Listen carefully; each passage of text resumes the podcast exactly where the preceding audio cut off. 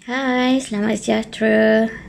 Saya harap awak semua dipermudahkan urusan dalam menempuhi dunia baru sebagai, sebagai seorang pelajar yang mana banyak menggunakan komunikasi secara maya ni lah dalam pembelajaran.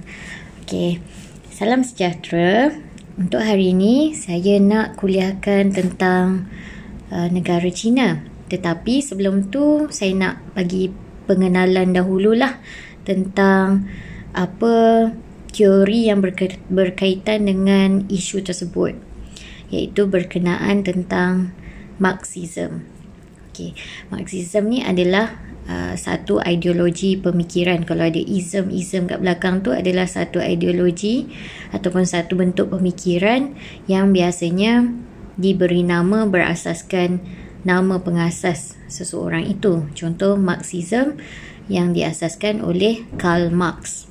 Tapi sebelum saya jelaskan tentang Marxism, uh, saya nak kongsi sedikit lah mungkin pengalaman ataupun sedikit pandangan yang mungkin mem- boleh membuatkan awak uh, da- dapat kaitkan lah ya dengan uh, kehidupan awak seharian ataupun dengan isu-isu semasa yang berlegaran di negara kita.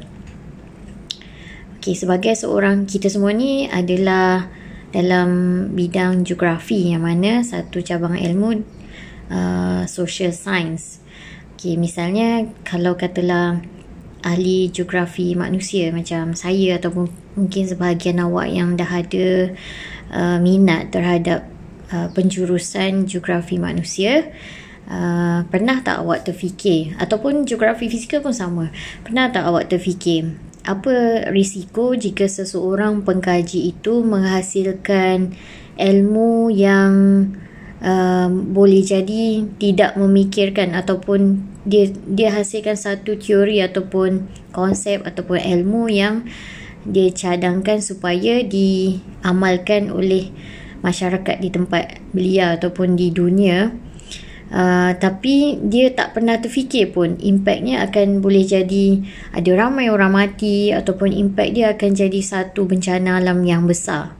Okey, contohnya ada dulu kan waktu saya buat master, pencara saya dia pernah dia cakap dia pernah buat empangan tapi dia salah hukum empangan tu dan disebabkan kesilapan tersebut uh, dia kata kawasan yang dia buat dia pasang empangan tu menyebabkan berlakunya banjir. Itu contohlah. Tapi itu dari segi bagaimana teknologi diaplikasikan di sesuatu tempat kan. Teknologi empangan tu sendiri. Tapi kalau teori yang bersifat um, yang bersifat memberi campur tangan kepada sesuatu isu kepada manusia, apa kesan dia? Saya bagi contoh pengalaman saya sendirilah ya. Uh, berdasarkan kajian lepas untuk kes keganasan rumah tangga mereka sebelum ini banyak uh, penggaji-penggaji uh, social science uh, mereka mencadangkan supaya pihak polis uh, me, me, apa ya me, pihak polis adalah pihak pertama yang memberi respon kepada Uh, mangsa yang mem- meminta pertolongan. Uh, contohnya kan kalau wanita tu atau isteri tu didera dekat rumah dan dia minta tolong dia telefon polis. Tapi tiada cadangan yang maksudnya cadangan itu mungkin tidak lengkap lah. Ada dia cuma cakap okey polis kena campur tangan. Tapi bagaimana polis campur tangan tidak dinyatakan dengan uh, komprehensif.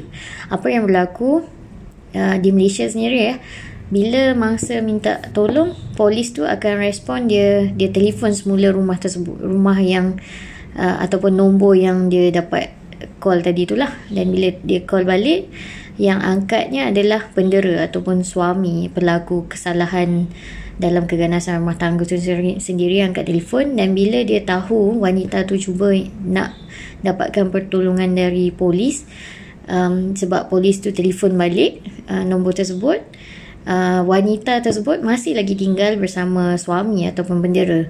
Risikonya adalah berlaku uh, kehilangan nyawa ataupun risikonya wanita itu boleh terbunuh sebab si suami tahu yang wanita sedang dalam proses minta pertolongan.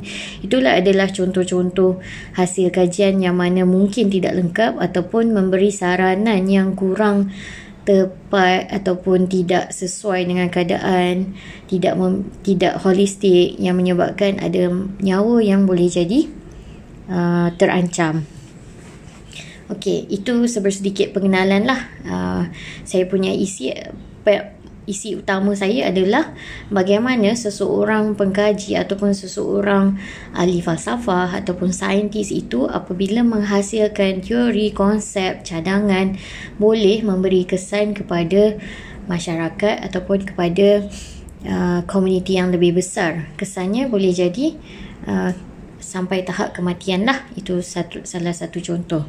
Okey um, marxism ada kaitan dengan perkara tersebut. Tetapi uh, ideologi marxism ini lebih uh, dia sebenarnya menjelaskan tentang dalam subdisiplin geografi ekonomi lah. Dia banyak berkisar tentang ekonomi tentang bagaimana untuk uh, sesebuah kerajaan itu dapat diurus takbir dengan lebih baik dengan mengambil kira kepentingan golongan-golongan tertentu lah. Okey. Uh, kita berkenalan dulu dengan Marx. Okey, Marx ni dia dilahirkan pada tahun 1818 di Trier, Germany, di negara Jerman.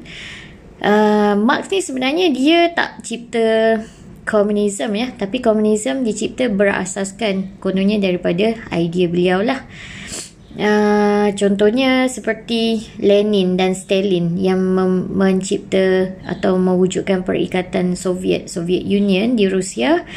Uh, dia diinspirasikan daripada ideologi Marx uh, dan juga Mao Zedong yang mencipta komunis di China serta Kim di Korea Utara yang mana mereka memperkenalkan diri mereka sebagai Marxis. Dan uh, uh, Marxism iaitu mem- memegang ideologi ataupun aliran pemikiran Marxism. Uh, tapi mereka ni terkenal dengan kekejaman mereka lah yang telah membunuh seramai 100 juta orang untuk ketiga-tiga mereka ni serta memperhambakan manusia lebih daripada 1 juta orang. Jadi kita nampak ya siapa yang pegang ideologi Marxism ni memang kejam. Itu kita nampak sebegitulah tanggapan kita. Dan di Malaysia sendiri pun ada banyak buku-buku yang menulis tentang Marxism telah di ban ataupun dihalang kemasukannya ataupun jualannya di Malaysia. Tapi kalau awak pergi ke luar negara, uh, Marxism ini memang diajar di banyak uh, universiti dan satu ideologi yang penting yang berkaitan tentang geografi ekonomi lah. Okay apa sebenarnya yang Marx kata dalam pemikiran dia? Menurut beliau, pekerja buruh adalah mangsa eksploitasi oleh kapitalis. Siapa itu kapitalis? Kapitalis adalah orang yang memiliki uh, produksi atau orang yang uh, bertanggungjawab untuk membuat penghasilan khususnya seperti kilang-kilang. Mereka ni empunya kepada kilang-kilang tersebut. Jadi untuk uh, membet- bila ada satu manipulasi sebegini sebab adanya kapitalis ni dia yang eksploitasi golongan pekerja kan. Perkara tersebut atau ketidakadilan tersebut boleh dibetulkan hanya melalui revolusi pekerja. Itu kata Marx. Tapi bagaimana revolusi itu dapat dilakukan? Ianya uh, berasaskan uh, beberapa langkah lah antara cadangan Marx. Dia kata elakkan daripada ada individu yang mewarisi harta yang sangat besar ataupun elakkan daripada pihak-pihak yang mempunyai uh, empunya yang ada empunya kilang dan sebagainya lah dan kerajaan hendaklah berpusatkan kepada komunikasi, pengangkutan, kredit dan lain-lain. Okey, cadangan sebegini meletakkan kedudukan kerajaan sebagai pemilik dan pengawal kepada hampir semua perkara uh, yang berkisar tentang rakyat di sesuatu sebuah kerajaan kerajaan tersebut itulah. Okey, Lenin nampak Lenin ni yang pengasas Soviet Union kan. Uh, dia nampak model Marxism ini sebagai satu model yang bagus dan model ini dilaksanakan secara dictatorship secara pemerintahan kuku besi oleh beliau dan beliau ni memang terkenal sebagai model diktator di dunia.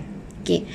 Jadi uh, disebabkan Lenin ada wujudnya uh, pemerintah seperti Lenin ni idea Karl Marx ini diamalkan secara diktator uh, secara kejam kan? Dan di mana-mana saja idea Marx ini diamalkan kehidupan penduduk di negara tersebut menjadi semakin buruk. Contohnya di Soviet Union di China di Korea Utara di Vietnam di Cuba dan banyak dan banyak lagi negara lain yang telah memegang ke ideologi Marxism ini. Manakala ekonomi biasanya ekonomi jatuh merundum, keganasan, kebuluran akan menyusul. Kemudian, tapi kenapa uh, walaupun senario ini berlaku secara besar-besaran di dunia dengan adanya uh, pegangan ideologi Marxism ini, masih ramai lagi pengkaji-pengkaji lain atau cendekiawan yang mempertahankan ideologi Marx ini. Kenapa?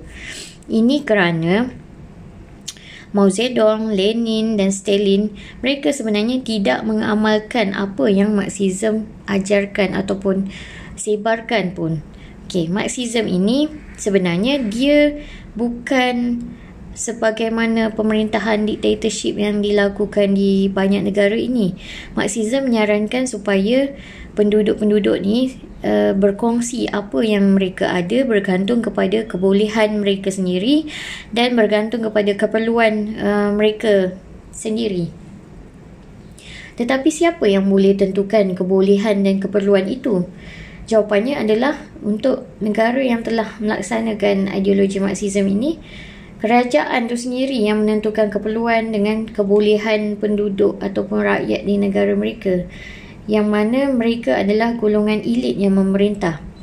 Okey, mereka ni sebenarnya dia nampak Marxism adalah satu uh, satu ideologi yang membolehkan mereka memerintah secara mutlak. Mereka mempunyai kuasa mutlak sebab penduduk mereka tak boleh ada ada hak tak tak boleh ada kepunyaan tak boleh ada harta lah eh.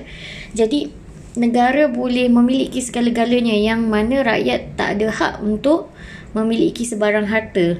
Okey ideologi sebeginilah yang mereka gunakan untuk memperhambakan rakyat mereka.